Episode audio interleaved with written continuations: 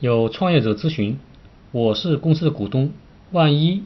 将来公司做的不好，亏损了，那么股东要承担多少责任？如果我作为公司的法定代表人，要不要承担法律责任？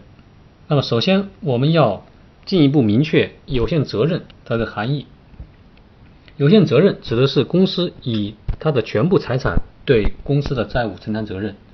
股东是以他认缴的出资额为限对公司承担责任。换句话说，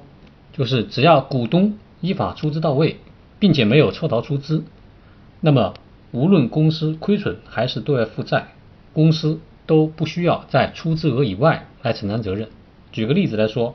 假设公司注册资本一百万元，我享有百分之五十的股权，也就是五十万。那么，只要我按照公司章程的规定确实投入了五十万，并且没有抽逃出资，我作为公司的投资者，最坏的结果也就是我投入的五十万全部亏完。如果公司对外负债，比如说几百万，我也不需要承担额外的责任。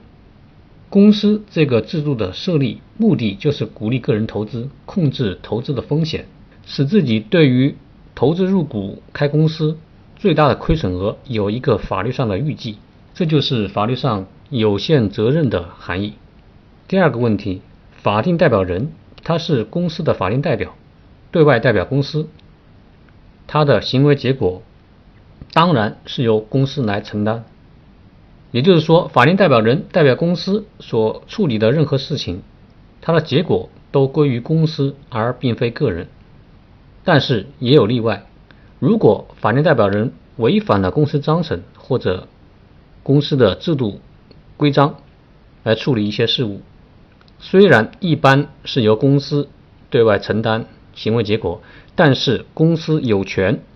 来追究法定代表人的个人责任。此外呢，如果法定代表人违反法律规定，比如说抽逃出资，比如说侵占挪用公司资产，还比如说法定代表人参与了公司的一些违法犯罪行为，比如说走私等等，那么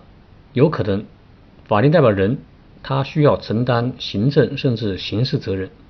因此呢。我们通常不建议，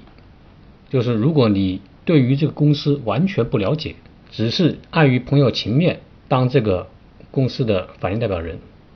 这样的风险其实是非常大的。